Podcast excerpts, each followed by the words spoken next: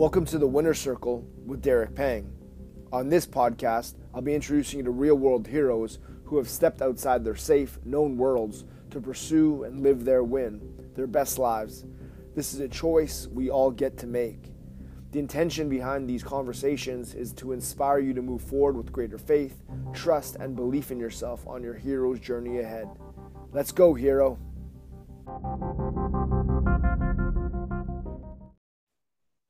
All right, we live, and I cannot wait to introduce y'all listeners to today's guest. So, on today's episode, I interview a self described student of the psyche, myths, and dreams, a graduate with a Bachelor of Science in Cognitive Psychology. He uses cognitive, evolutionary, and Jungian psychology to help people discover, articulate, and change the stories that rule their lives. He is the host of the Myths That Make Us podcast. He's created a 30 day online journaling course called Making Your Myth, available at ericgodsey.com. And he is currently writing a book with his friend and New York Times bestselling author, Aubrey Marcus. Welcome to the winner circle, Eric Godsey. Thank you for having me, brother. It's it's really cool to see how far you and I have both come since we first met each other. What four years ago for Go for yeah. Your Win? Yeah, four years ago now. Um, yeah, what a ride it's been. Both just went through spiritual college for the last four years and we're graduating. Mm-hmm, mm-hmm. What a beautiful life it is. Um, the first question, Eric, is a question you've helped me and many people discover on the path. And I feel it's something we all ought to know. And if you don't know it to the listeners, there's no better time to start anything than right now uh, to begin that process. So, Eric Godsey, what is your mission here in this reality plane? My mission is to tell the story of Hermea. And could you elaborate? yeah.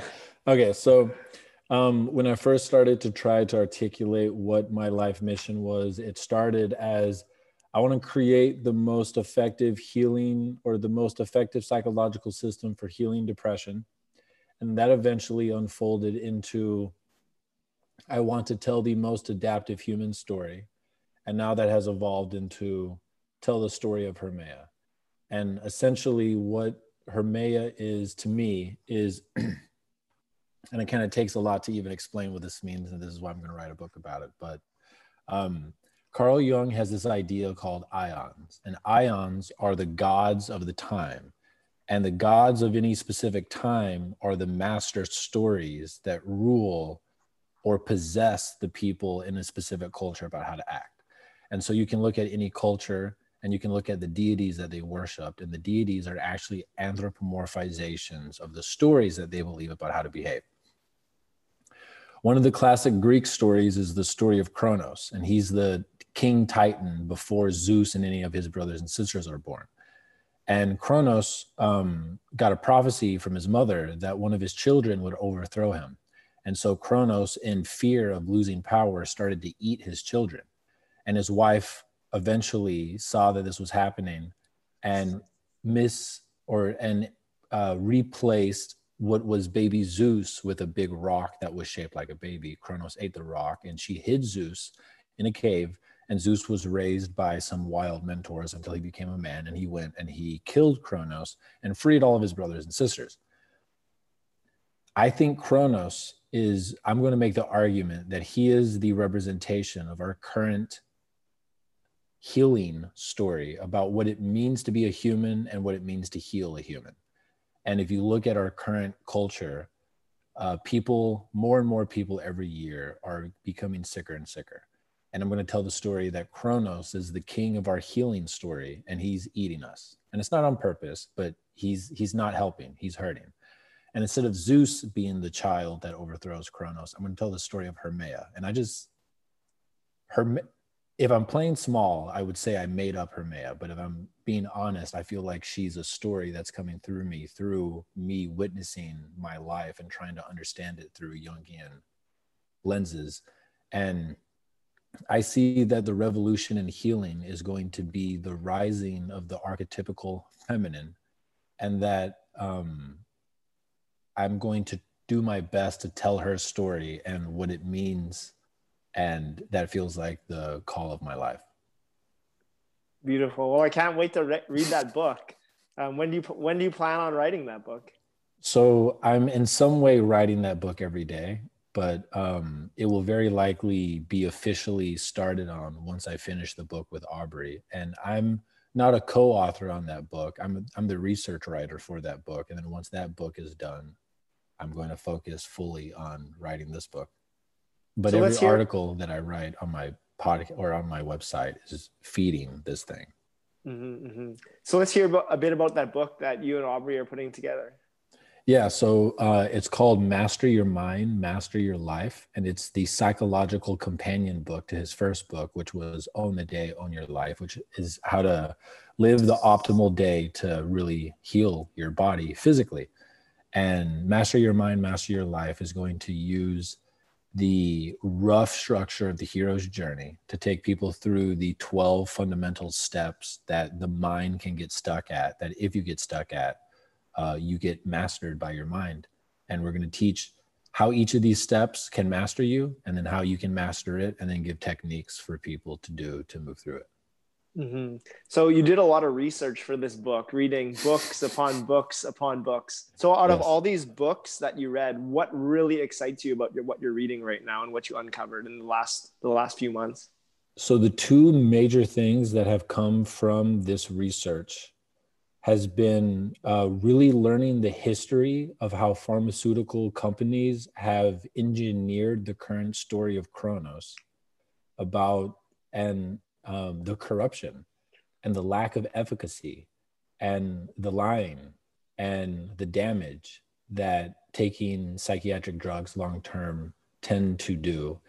And so the book that most blew my mind for that was called uh, The Anatomy of an Epidemic by something Whitaker. And then the next big thing is really learning what trauma is how trauma affects the physical body, how trauma affects the emotional body, and how trauma affects the storytelling part of our mind, and then how to heal it. And what I'm finding is it seems to be that the root of most chronic physical illness and most mental illness is unresolved trauma and uh, what our current mental health and physical health treatment tries to do is it tries to minimize the signals from the body that it's been traumatized.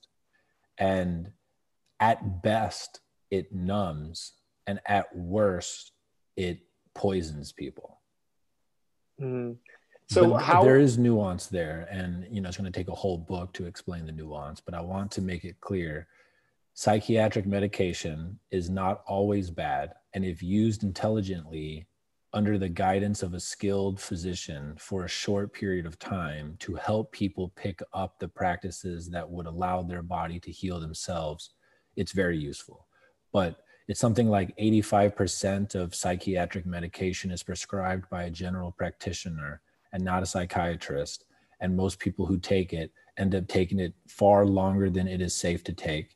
And then they end up taking other pills to manage the side effects of the primary pills and the way it's currently used on average it seems to be more destructive than healing. Mm-hmm. so how would you describe trauma? Okay so what my research seems to show is that there are three types of trauma. Um, there classic what most people understand as trauma is ptsd and that's technically called shock trauma. And that's where there's an acute situation that happens once that um, sends the physiological animal body into a fight, flight, or freeze response, and it's not full, it's not completed. And if the fight, flight, or freeze response is not completed, the animal body will continue to live as if it is in the presence of a life threatening danger for weeks or months or years and being in that hyper arousal state chronically for years or decades creates all sorts of symptoms that if you don't understand the biological effect of constantly being in a state of vigilance they seem to not make sense but once you understand how a chronic stress response inhibits sleep which then inhibits your ability to repair your body. And that if you live in that way for weeks or months or years, all the ways that the body will try to signal to the mind that we are still in a state of fear um, become symptoms. And Peter Levine's work, um, he's written a couple of books. He's kind of the top guy on, on healing what's called shock trauma. The other type of uh, less well known, but very clearly documented type of trauma is called developmental trauma. And developmental trauma tends to happen in young life when you're still a child and the trauma is happens repeatedly and it comes from a primary caretaker. And as a child you are wired to seek security and safety from your primary caretakers. And so if they're also the ones who are inflicting trauma it creates it distorts what's called your attachment style and this leads to all sorts of um, difficulties later in life. And the thing about developmental trauma is that we all have it but most people only think it's the worst case which would be like drastic physical or sexual abuse. But if you're a child and you start crying or laughing or playing and your parent constantly gives you the signal that you need to inhibit that natural expression, your body begins to learn that it's not safe to express some instinct. And that starts to get trapped in the body. And where it's most obvious in our culture is men are afraid to express their emotions. And so that gets bottled up. And women are afraid to express their assertiveness or aggression. And what um, people who are experts at dealing with trauma find is that most men can't cry, quote unquote, and most women tend to have issues with their throat where they can't articulate or express anger. And that is a uniquely American version of developmental PTSD. Um, and that's kind of the light version. The heavy version is if you're repeatedly physically or sexually abused by a primary caretaker and that mixes shock trauma with developmental trauma and it makes it very hard to treat. But if you know what it is and you understand the symptoms you can find specialists that know how to work with this and it is healable it is curable. And if addressed if you have a whole bunch of other symptoms going on like you have depression and you have chronic bowel like irritation and you have really heavy periods and it doesn't make sense that you have all these different symptoms. Um, if you address these core trauma wounds and you allow them to heal uh, all those symptoms tend to go away for people.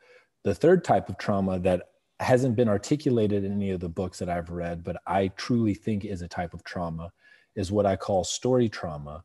And story trauma is when an event happens in your life that doesn't trigger the fight or flight or freeze response, but the event disrupts a critical mass of the story that you unconsciously or consciously tell yourself about who you are that you don't know who you are anymore. And if you don't understand who you are in a story sense, you don't have meaning and life doesn't make sense.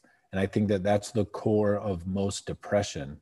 And the thing about depression is that there's a lot of things that can cause it and it's one of the way depression is one of the symptoms of the body to the mind that something is off. It's not always story trauma. It can be completely biological. But when pete like for example you know if you're with if, if you're married and you're with someone for 10 years and you come home one day and you find that they've left and they left a note saying that they've been having an affair for five years and they're leaving you to marry this other person you don't have classic PTSD. Your body is not in, it's not, it's not likely to go into a state of shock that you don't work through. But your conception of your entire past for the last 10 years, your conception of who you are now, and your conception of where you're going have all died. And our stories are a part of our emotional body. They help regulate our physiology. And if your story completely cracks you've i believe you've entered a state of trauma And the way that that is healed is um, at least one way is through what's called expressive writing. And this has been documented by a researcher named James Pennebaker. And so those are the three types of trauma that I currently see. Mm-hmm. And let's talk about trauma and its effect on the body. Um, can right. you speak about that? Yeah. So um, we are animals first.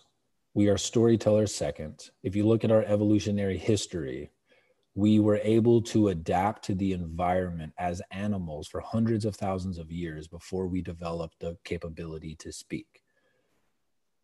The main thing that guides our behaviors, our primary guide in the world, is through instincts. And when we enter into an environment where there is what is perceived as a threat, our instincts will assess instantly do we need to run? Do we need to fight? And if we don't feel like we can do either of those, um, our last ditch effort is what's called the freeze response.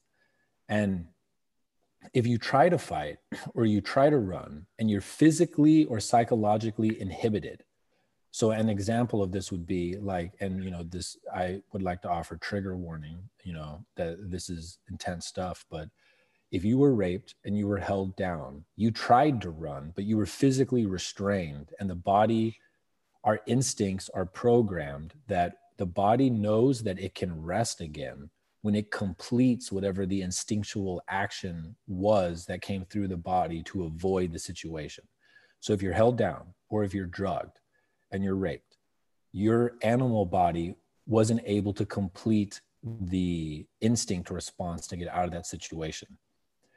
Um, and I can get into how this can be healed, but once, if this is ever addressed and you're allowed to process that experience, you will very likely begin to seizure in a way where your arms are pushing outward and maybe even your legs are kicking outward. And you might start screaming, no, or stop because that was the instinctual response that would have played out in that moment if you weren't inhibited. Um, another example would be like if you got into a car accident and you were smashed into the right side of the car and your body braced really tightly. And before you were able to shake it out, you were strapped down into a gurney and you were taken to a hospital and they gave you drugs to put you out. They, the doctors believe that they're helping you but if you didn't tremble and shake and work out that energy, it's trapped. And you very likely will walk around with like chronic neck pain for a long time and not understand why you have the chronic neck pain. Um, the other one is the freeze response. So prey animals have learned that if they get captured, you know, so if a gazelle gets captured by a lion and it knows it can't run and it can't fight, its last ditch effort is what's called the freeze response. And the freeze response makes you completely rigid. You, as an animal, appear to other animals as if you are dead. You cannot move, but you are still alive and your heart is still beating very fast. One of the evolutionary advantages to freezing is that you disassociate from your body, so you're less likely to experience pain animals that go through the freeze response they instinctual they instinctively know that if they somehow escape, they they will have to violently shake out the super strong energy that constricted their body into rigor mortis. And once they shake it out, they go back to normal.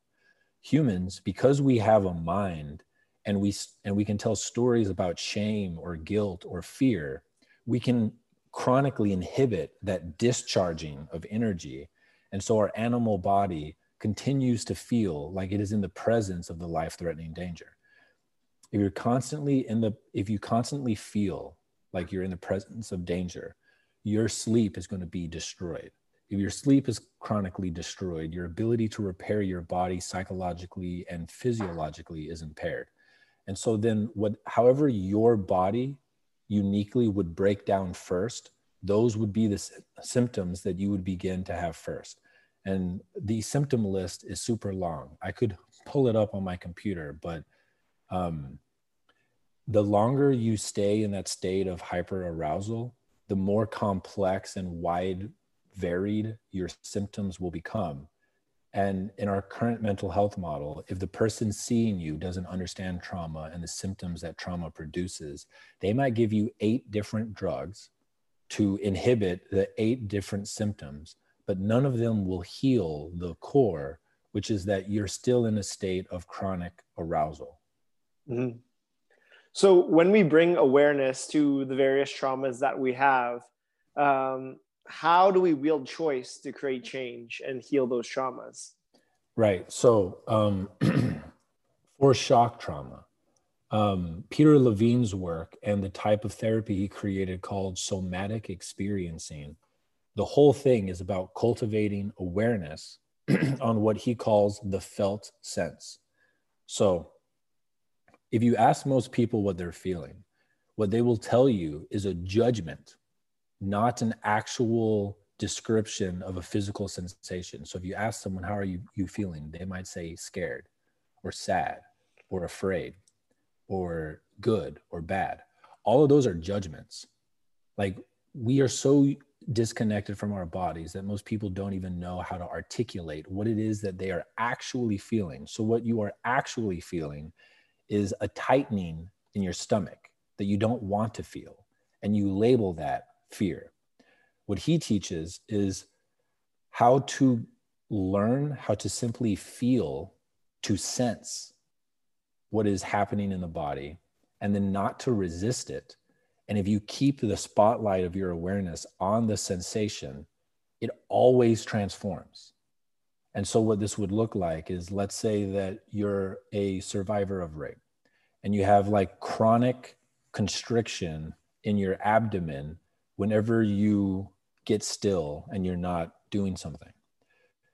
Um, he would teach how to slowly and gently sense into that feeling and then feel it be, and then ask you questions about like what's it doing now and he would watch your body and he would feel your body and if he if if he felt it would help for you to move your left knee up and down six inches off the floor to like bring more energy to that part of the body, he would ask you to do it. And there's videos of Peter Levine doing this online with people, and it's it looks like magic if you don't understand what's happening. Once he starts to get you to do small movements as you pay attention to the felt sense, always, people start shaking. They start tremoring. They might start crying. They might start screaming. And he slowly does what's called pendulation, which is if the felt sense of what we're feeling into starts to get too overwhelming, he'll bring you back to some memory or some feeling that gives you a sense of power or peace. And then once you feel calm again, he'll move you back into that part of the body. And what happens is what heals this, and the mind or the psyche will do this intuitively if you give it the container to explore it, is that you will either physically or through an inner vision reclaimed your power through completing the action that needed to be made. So it perfectly fits into your structure of its awareness. And then once you cultivate the awareness, it gives you a new choice. And the choice can be made now, either symbolically in a vision or physically through actions you make in the body that will actually change the way the past experience is remembered and you can release and process the trauma. Mm-hmm. So I've heard you talk a lot about trauma and its relation to depression and anxiety. Um, but I'd love to talk, talk, touch on another subject that I don't hear you talk about as much, and that's trauma and its interrelatedness with addiction. Yes, 100%. Gabor Mate, who is one of the leading experts on addiction, is very clear. And he says that the root of all addiction is undealt trauma, is undealt with trauma. And one of the studies that makes this the most clear is uh, when our soldiers went over to Vietnam for the war, a huge percentage of them, I don't know off the top of my head, but way over 50% of them did opium there. Once they came home, something like in the single digits, the people who came home stayed addicted to opium. And he says that that's evidence of opium is not addictive. Opium is a drug that if you have a certain biology and a certain psychology, it becomes an addiction. And that addiction is fundamentally seeking behaviors or substances that allow you not to feel whatever it is that you're feeling when you're sober. And that the core of trauma is addiction. And that um, we have a system where we punish traumatized people who are seeking to self regulate their trauma through addiction. And we re traumatize them through the system and the laws that we have by putting them in jail, making their records such that it's almost impossible for them to get a job when they get out, and adding a stigma and a story that people who are addicts are just weak willed. And he's like, this is not the way. And one of the examples that he gives is I forget what country it is, but some country legalized all drugs and they put up clinics where you could go to the clinic to do heroin. And it was this safe space. And I believe it was free. But the one stipulation is you had to do the heroin at the clinic. And because it was safe, over the next four or five years, the amount of people addicted to heroin in that area where the clinic was went down each year. And what he explains is that people don't want to be addicted. And once they're able to get into the addiction in a way that doesn't re traumatize them from that place of safety, they slowly, intuitively, through the healing intelligence in their body, slowly start to make decisions in their life that make their life better where they don't have to seek the addiction. And so he makes the argument that that's an example of how we could begin to treat addiction in a way that would actually solve the problem, as opposed to continuing to herd traumatized cows into the meat packing markets of prisons. Mm-hmm. So we got on a little tangent uh, off off on trauma, and that was great. And I want to bring us back to something we have in common, and that is go for your win. That's how we first met, and yeah. um, that is the course you took over, and, and that inspired this podcast.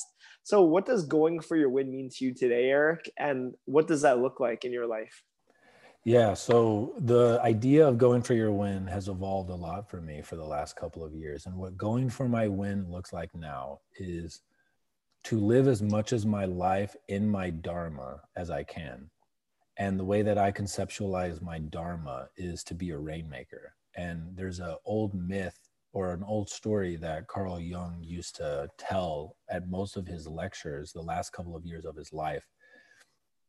Do you want me to tell the story or just or just No, I love I love the rainmaker story. So yeah, cool. go okay. for it. So the rainmaker story is Carl Jung had a friend who was a Western anthropologist who was, you know, classically trained in the Western mind. And he went to China and he came upon this village that was going through a drought. And he goes up to the elders of the village and he asks them, you know, technical Western minded questions like, Are you going to dig a well? Are you going to somehow bring in other water to deal with the drought? And the elders said, uh, No, we sent someone to bring the rainmaker and he'll be here in a couple of days. And the Westerner was confused, like, what does that even mean? And so he waits around, and eventually this old man comes into the village, and the elders come up to meet him, and there's this big commotion. And the elders bring this old man to a hut at the edge of the village, and the old man goes into the hut. And for three days, the, the old man doesn't come out of the hut, and no one goes into the hut. And at the end of the third day, it begins to rain, and it rains all night. And in the morning, um, the Westerner is the first person at that hut waiting for this old man to come out. And the old man eventually comes out, and the Westerner asks him, How did you do that? How did you make it rain? The old man said, I came from a land that was in order. And because the land was in order, the land does what it needs to do when it needs to do, when it needs to do it. So it rains when it needs to rain. When I came here, the land was out of order and it infected me. So I had to bring myself into, or, into order. And once I brought myself into order, it brought the land into order. And once the land was in order, it did what it needed to do and it rained. And that's the story of the rainmaker. And the idea there is the most effective way to improve the world is to bring yourself in order which fundamentally means to heal and to understand yourself. And once you can connect to yourself in any situation that you are in, you will be able to intuitively feel what it is calling from you about how to be that would bring the most healing to that environment. And that is what it means to me to go for my win. Mm-hmm. And what elements of yourself currently are you in the process of bringing into order? Great question. Um, a big thing for me is to occupy my body more. Um, growing up, uh, I had shame around my body for being a man because the I grew up with all women, and my mom's relationship to my dad wasn't great. And whenever I expressed like aggression or power, um, it was not received well in my environment, and I escaped up into my head, and I became very intellectual. And it's because I feared my body. And one of the big calls of my life the last couple of years has been to drop down from my head into my heart and to really like be in my body more. And I can feel that like my mind is honed.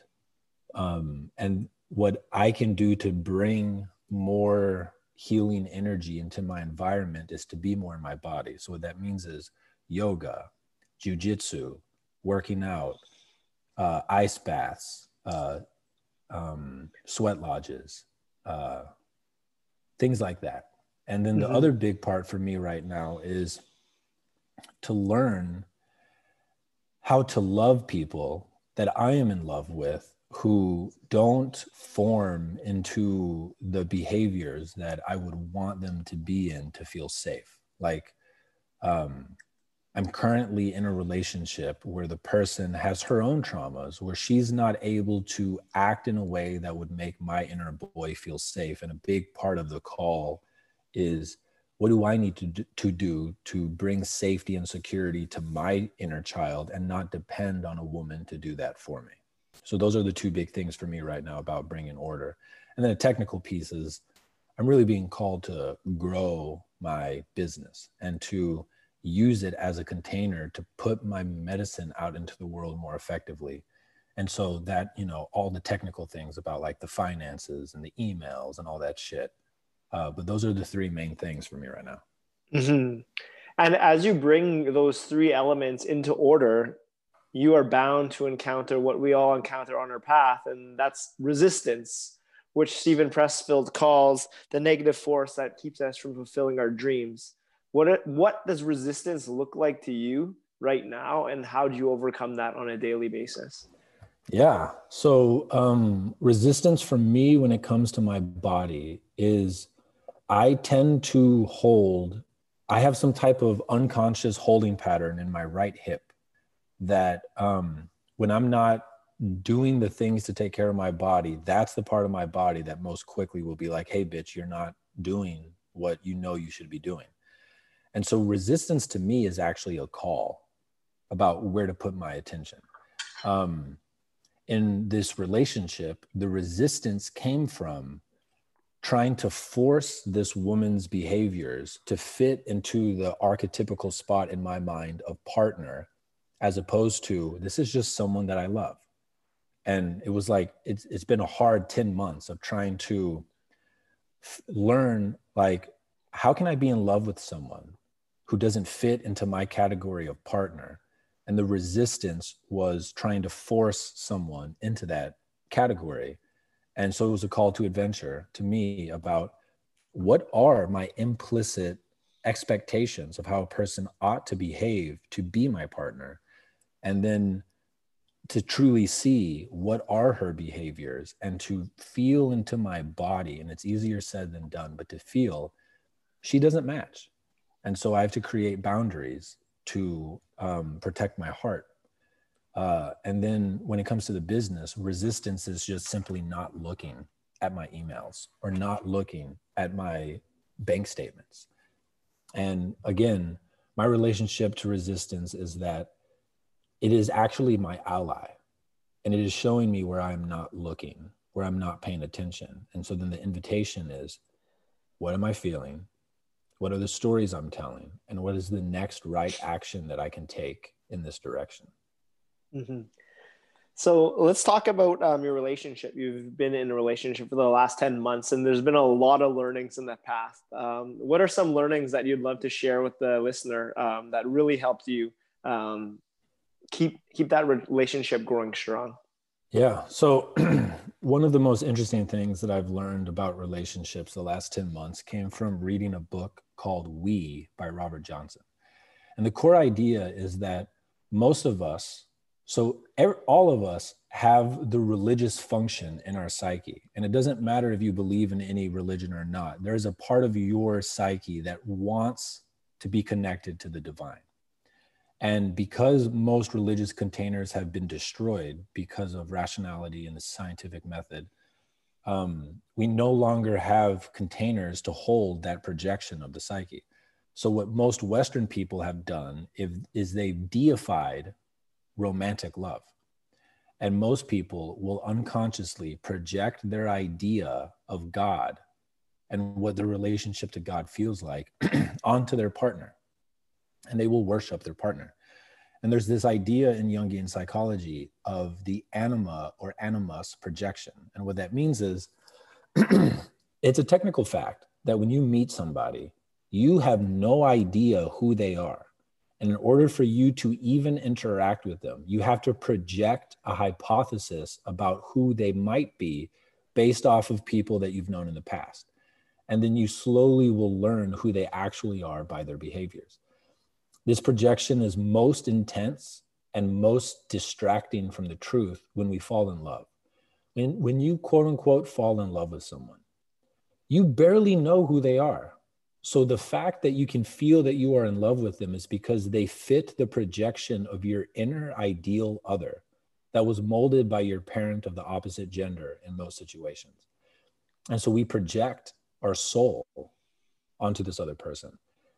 and this is called the limerence phase. And it can last up to about 18 months where you just want to be in their presence all of the time. You feel like they give your life meaning and that they are perfect and impeccable and you can't believe how lucky you are and then what happens after about a year and a half is that projection starts to fade and you begin to learn enough about them to see who they actually are and most people will interpret that feeling of oh i fell out of love. And so then they will go seek a new person to project their fantasy onto. And most people will just go from person to person to person to person continuously projecting this ideal other.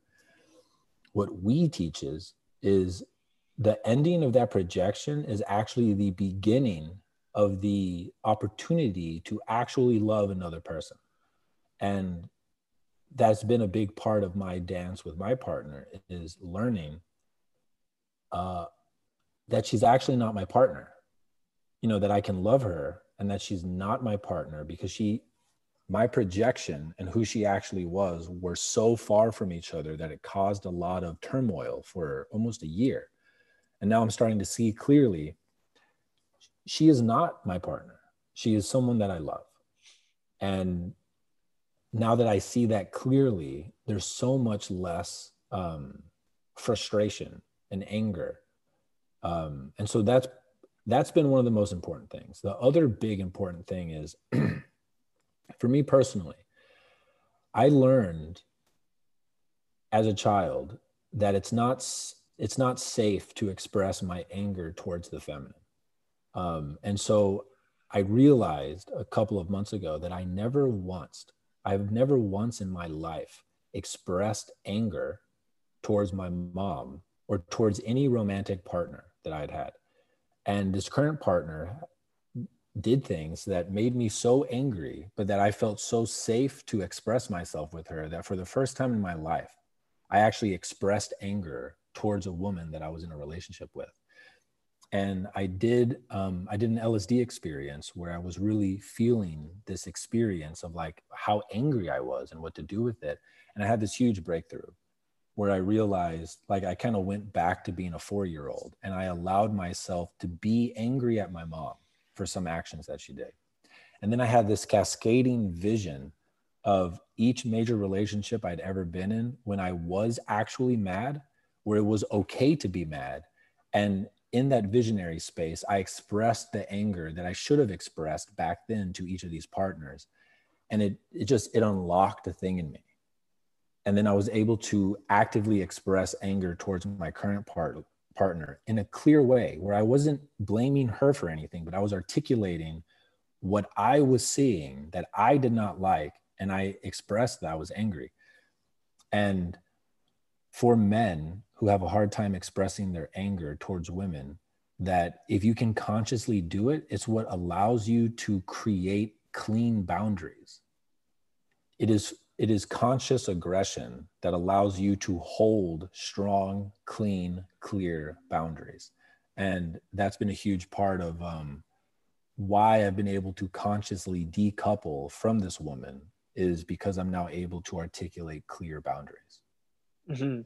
So let's rewind 10 months and let's discuss on how to attract um, a healthy partner and how do you um, how do you create those foundations at the beginning from day yeah. one okay so um, there's an amazing book called way of the superior man that i've read a couple of times and the core idea from that book that i've integrated is that for the masculine and both either a man or woman can be so the idea is that all of us have a masculine and feminine aspect to our psyche and most men are more than 50% masculine, and most women are more than 50% feminine. And that's the energetic pull that they hold most of the time.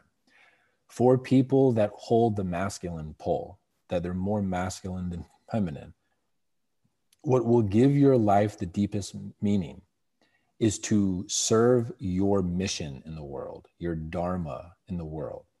And that if you seek relationships as a higher priority than how you serve the world, you will never be in a stable relationship because you are not a stable being.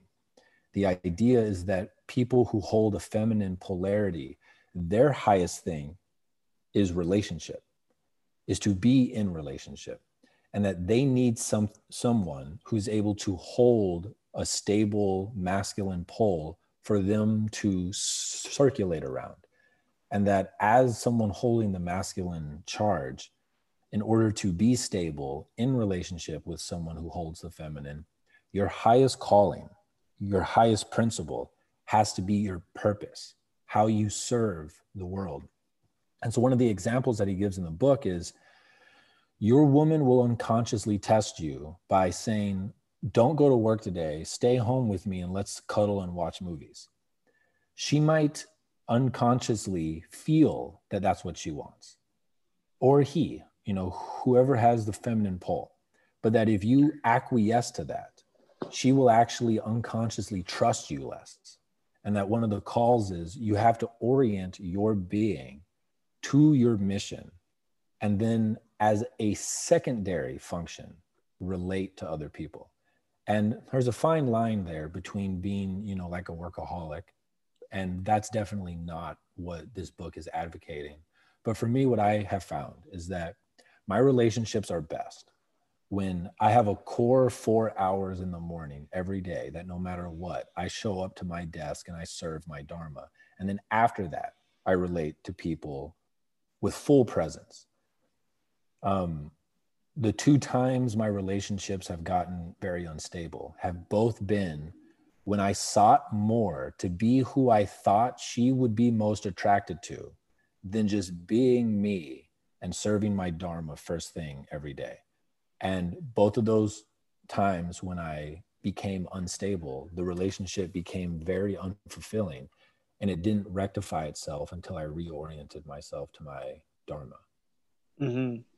You mentioned boundaries, and I feel the most important boundaries are the ones you set with yourself. Um, right. So that you could then set them on to others, whether that be um, intimate relationship, friends, employers. So let's talk about boundaries, setting it for yourself, setting it uh, for others. Yeah. So my top boundary is do not lie and do not do anything from a place of hate or fear um, I don't always, I'm not always successful with the don't do something from a place of fear, but I'm, I am very consistent at telling the truth always and doing it in a loving way. And that's my top rule for my life is to speak and act my truth in love. And um, I, I can always hone how well I articulate my truth and how much love I articulate it in. But I, I, I don't flat out lie. You know, the, the most I'll do is I'll joke, you know, and like a joke on some level is like a small lie. But um, the other thing is, and I don't always do this, but when I do, my life is always better, is I will not sacrifice my dharma to please you or to please other people. Like I will not put you before my dharma. And um, the other one is I take responsibility for parenting my inner my inner child. Uh, and I will not put that on you. And again, I don't always succeed at, at that as well, but those are my three major big ones. Mm-hmm. So you mentioned fear. Where is fear coming up in your life right now, and how are you overcoming it? Um,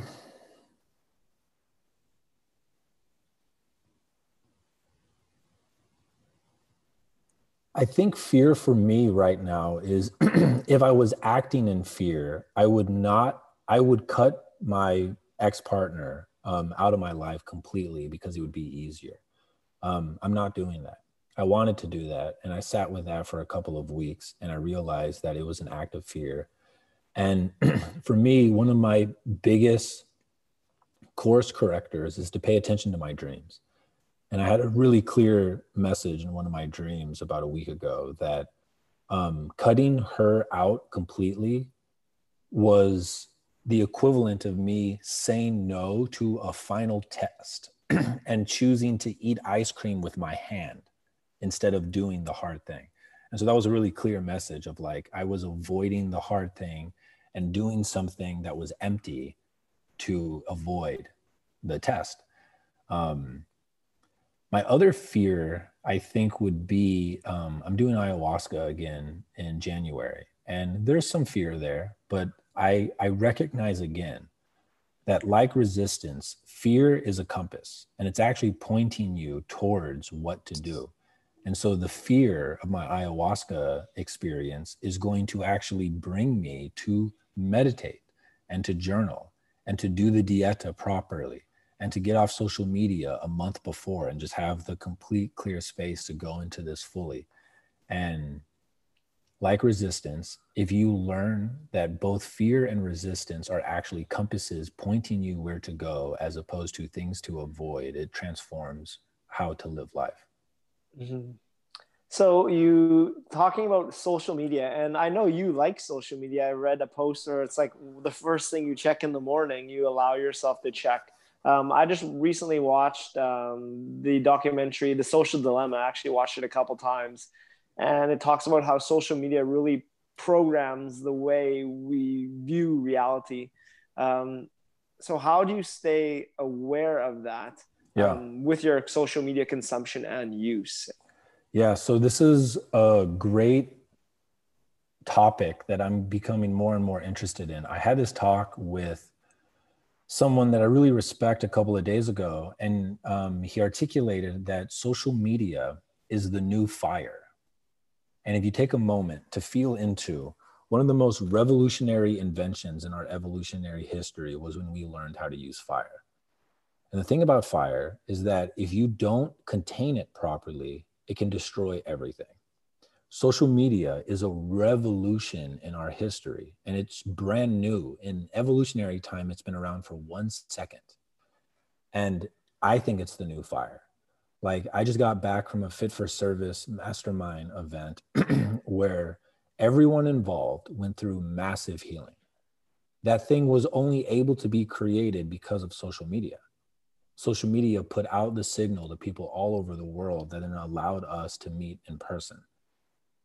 So social media is not all bad. And also feel into the insidious story to believe social media has the ability to program you without your consent. What I think is going on is that we've given fire to children instead of creating initiation rituals to teach people how to dance with fire.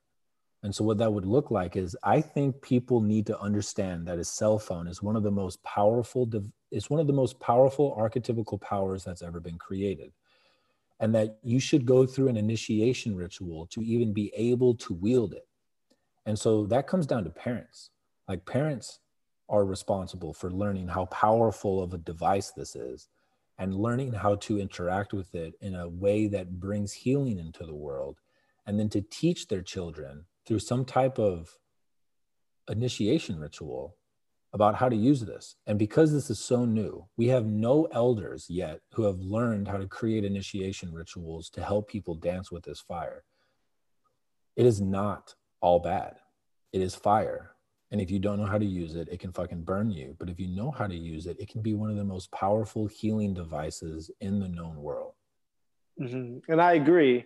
Um, I think it's even more powerful than fire. And we still have only our primate brains versus millions of AI brains against us. So those rituals to help prepare us to use social media wisely, I think is important. What would be the first step in that you advise parents and young people and really anyone today um, to be bring awareness to? Yeah, so a really beautiful thing is you can go to your discovery page on Instagram and you can choose to approach it like you're a researcher. Look at what's populated. That device is telling you what your current unconscious drives are. And so something that I do is when I see that there's too many clips of games of basketball or stupid ass memes or delicious fake asses on there, I will go out of my way to go through the discover page and find inspiring quotes or beautiful art. I will like it and save it because I understand that the algorithm will favor the things that I save. And now when I go on my Instagram and I go on the discovery page, it's beautiful. It's fucking inspiring philosophical quotes, amazing art that inspires me. And because Instagram knows that I'm a man and I'm 29, it will still populate asses, even though I never click on them. Not never, but almost never. and that, like, I have used the programs to give me what I want to see. And, um, you know, one of the things is you, you can use it as a meditation and you can go on there and you can slowly slowly with awareness go through what am I clicking on? What am I interacting with? And then another powerful thing is when I'm really on top of my game, I'll set a timer for an hour. I have one hour each day where I will use social media. And then after that, I fucking don't use it. And one of the things that I do is I'll move the icon of the social media app to a new place on my phone so the muscle memory isn't there. And the thing is, is the moment I start to click on it again, I instantly remember where it's at. And so I'll move it for the following day. And then every once in a while, I'll just do a complete fast, you know, where I won't, where I will delete all of the apps for like five to six days. Like when I, I'm going to do ayahuasca, I'll probably get off of it for like a month. Mm-hmm. I, I did that last year and mm-hmm. I only got back on once to share an article or to to write a post that I was really inspired about, and then I got back off. Mm-hmm. So when we first met, Eric, you have not yet explored plant medicine, and today you have experienced many. Could you have gotten to where you are today without the use of the plant medicines? So I hadn't done ceremonial plant medicine before we met, but before we met, I had done mushrooms probably 20 or 30 times. Um, I would not be who I am without those. And uh, to claim otherwise, I think would be a lie. Um, there is, there are realms of experience that I do not believe are attainable unless you do plant medicines. You don't need to, but because I am, because my highest obsession is to understand the human psyche, it would be irresponsible for me to not explore different realms of consciousness. It's a part of my calling. And um, it doesn't need to be done. But I truly believe that if done with a ceremonial container and with intent, guided by people who truly understand how to hold that space and guide that space, it is one of the most healing things that we can possibly do. And that, like, for example, the Joe Rogan podcast that came out recently with the author who wrote the book, The Immortality Key. These medicines, these plants, have been a part of every culture in their healing tradition that we have record of. And we are finding more and more records of all the major cultures having some type of initiation ritual that involved plant medicines. And if you look at our culture as a anthropologist now, we are the sickest culture that has probably ever existed on this planet. And a huge part of it is because we are so disconnected from nature. We are disconnected from our nature in our body. And I believe that the ceremonial use of plant medicines can help us connect back to nature itself and to the nature within us. And that I think it's one of the most powerful ways that we can bring healing into the world. Mm-hmm. And I agree. Um, but I see often a lot of people don't treat it as sacred as it truly is. And this is something I talked about with Jason Havey, um, CEO of Onnit, about on his episode is seeing people going back to ceremony month after month after month after month. And they're almost doing it for the sense of community, not and looking for answers other elsewhere than the self, rather than taking that message that they've learned and putting it to practice, putting into action, putting into their being. Um, so I think that's just a caution. Um, 100%. and I think that if you're doing it with true elders that understand it, they will guide you away mm-hmm. when you keep coming back. But also, there is something unique about plant medicines that it self regulates. And so, if you treat it without intention, it will likely burn you. And if you do it too much, like I know people who other people would say they do it too much, and then they get clear messages from the medicine stop, do not come back until you do X. And then if they come back and they haven't done X, they will likely have a very hard trip. And one of the things that I want to articulate is what happens in that space with those medicines, it's not something outside of you. It is something within you, but it's outside of your ego. Mm-hmm. And most people I know who do it ceremoniously don't do it too much. The people who quote unquote do it too much tend to do it outside of ceremony like I just had someone share a story with me in the sauna the other day that his friend will pull over in traffic and hit a DMT pen and wait for traffic to end and then drive again. That's not the way, brother. That's mm-hmm. not the way. I agree. So, um, along our journey, we encounter many challenges and obstacles. Um, what has been your biggest challenge on your path thus far, and how did you overcome that? Hmm. Probably my biggest challenge on my path so far has been uh, before I became aware of it, I would use the power of my mind to justify not doing the thing that I was afraid to do in a way where I thought I was being like smart or clever. And it was accidentally eating 180 milligrams of THC two years ago that put me through the hardest experience of my life that was the most terrifying experience of my life that taught me that I could hold my shit together in a terror that would never exist in my waking life, that then gave me the self belief that I could begin to do scary things. And literally four days after that, I applied to Onnit and got the job. So powerful. But before that, for years, I would use my mind to justify not doing things that I was afraid to do. And I was basically lying to myself. Mm-hmm. So that was your greatest challenge that you overcame. Let's now talk about your greatest life lessons learned on the path. What has that been? Man, I think the biggest life lesson came from my last night of ayahuasca, um, where the core message was you have to Mufasa your Simba.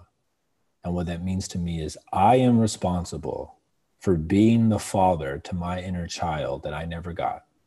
And that it's not my dad's responsibility. It's not my mom's responsibility. It's not my boss's responsibility. It's not culture's responsibility. And it's not my lover's responsibility. It is my responsibility. Also, I think the biggest, one of the biggest lessons that I learned is the ego is not the master and should not be the master. The master of my psyche is my soul. And to learn how to use my ego to serve my soul.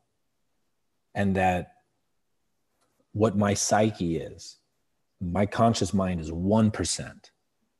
99% of my psyche is the unconscious mind. And the way that the unconscious mind speaks to the conscious mind is through things like dreams and synchronicities and visions and learning how to listen to my unconscious and to bow my ego to it um, has been massive. And then the last thing, and I think that this comes down to how the ego can serve the soul, is it is a spiritual commitment for me to speak and act my truth in love, and that whatever happens as a as a result of that is the best possible thing that can happen.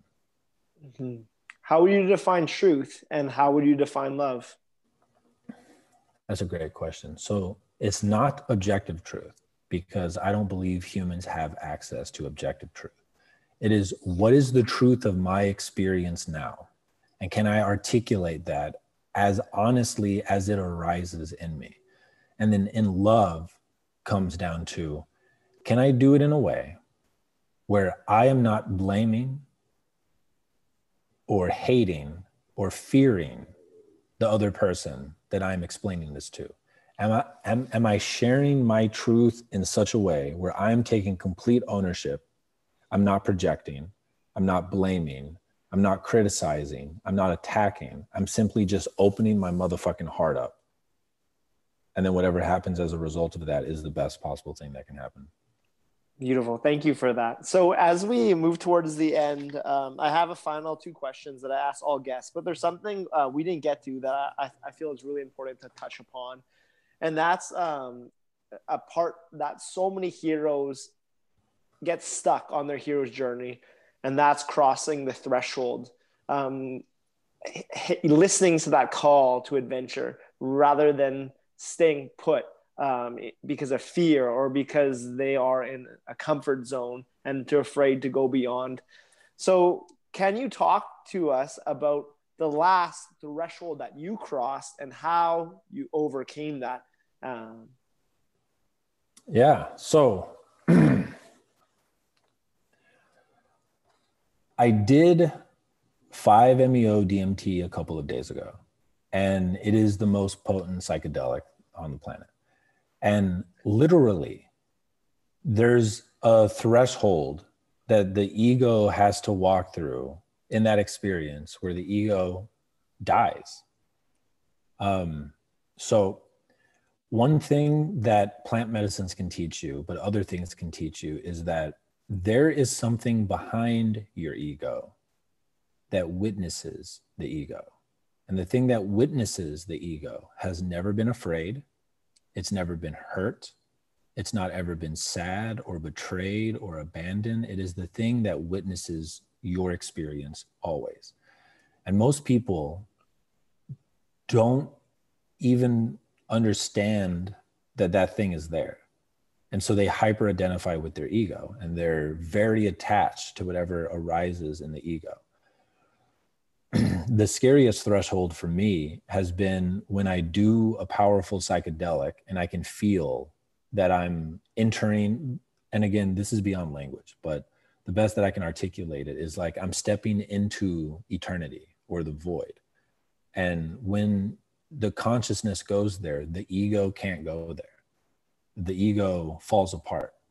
And um, if you resist it, if you resist the falling apart, you are going to suffer. And so uh, for me, in those moments, I just repeat to myself over and over and over unconsciously love, love, love. And then the ego fucking melts away. And then it's just pure awareness. And so that might be ab- ab- abstracted people. I think a more concrete one would be um, choosing to still love my ex quote unquote partner, despite the fact that I wish that she would be different so that she could be my partner, but she's not. And mm-hmm. that for me has probably been the most recent threshold. Yeah, thank you for sharing. So, your words of wisdom for that hero at the cliff, hesitant to jump, what would you whisper in his ear? Try faith for one week. Try the faith experiment that if you do the thing that you are afraid to do, no matter what the result is, you will you will feel more heroic having done it. And your life will probably be better. Just run that experiment for one week. Mm-hmm. All right. So the final questions that we ask every guest. The first one, in three words or less, or three words in a phrase, how would you describe the experience you are having on this earth?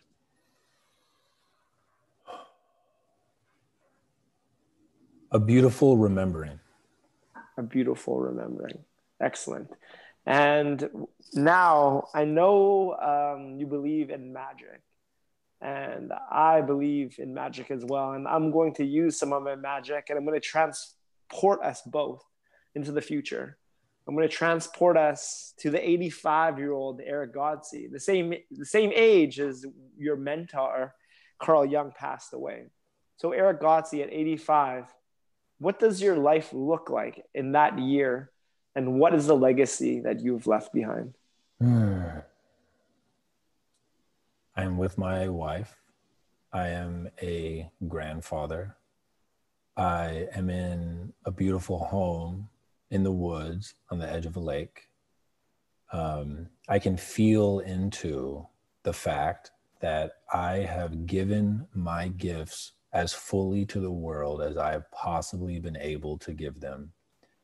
I've cultivated a sacred relationship with my wife that has transcended language and age and sex and um, our souls are one soul in two bodies that i can look my children in the eye and see that they know that i chose to be their father before um, being a ceo or being a philosopher or a psychologist.